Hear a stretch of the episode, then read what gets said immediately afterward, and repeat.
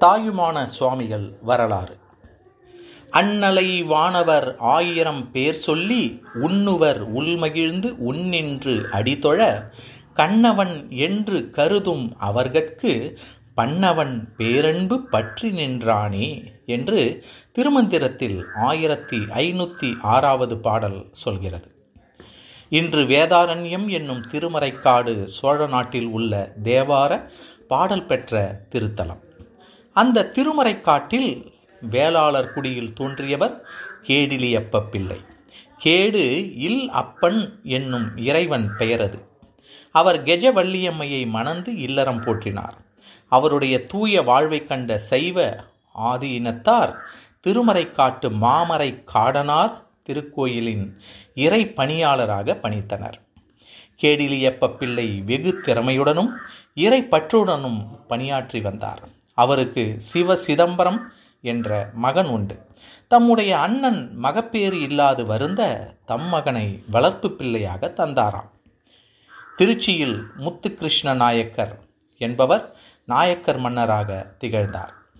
திருமறைக்காட்டுக்கு அவர் வர அன்புடனும் மகிழ்வுடனும் கேடிலியப்ப பிள்ளை அவரை வரவேற்று இறை வழிபாட்டுக்கு துணை செய்தார்.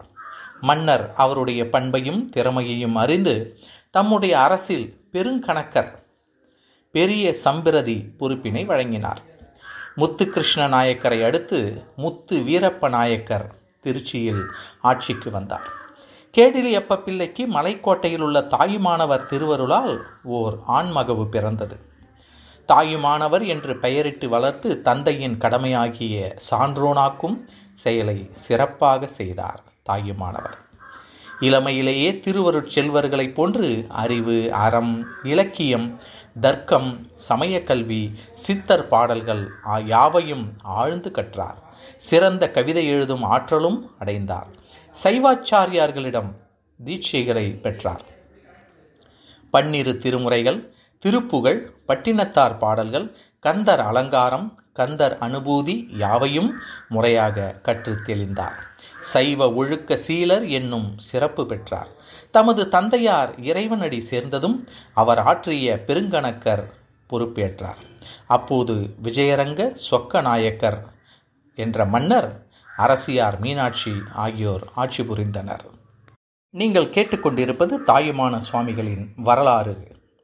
தாயுமான சுவாமிகளின் பாடலும் உரையும் என்ற பாட்காஸ்டில் நீங்கள் கேட்டு வருகிறீர்கள். ஒளிவடிவம் சரவணன் அருணாச்சலம். அடுத்த பகுதியில் தாயுமானவ சுவாமிகளின் வரலாற்றை மீண்டும் கேட்கலாம்.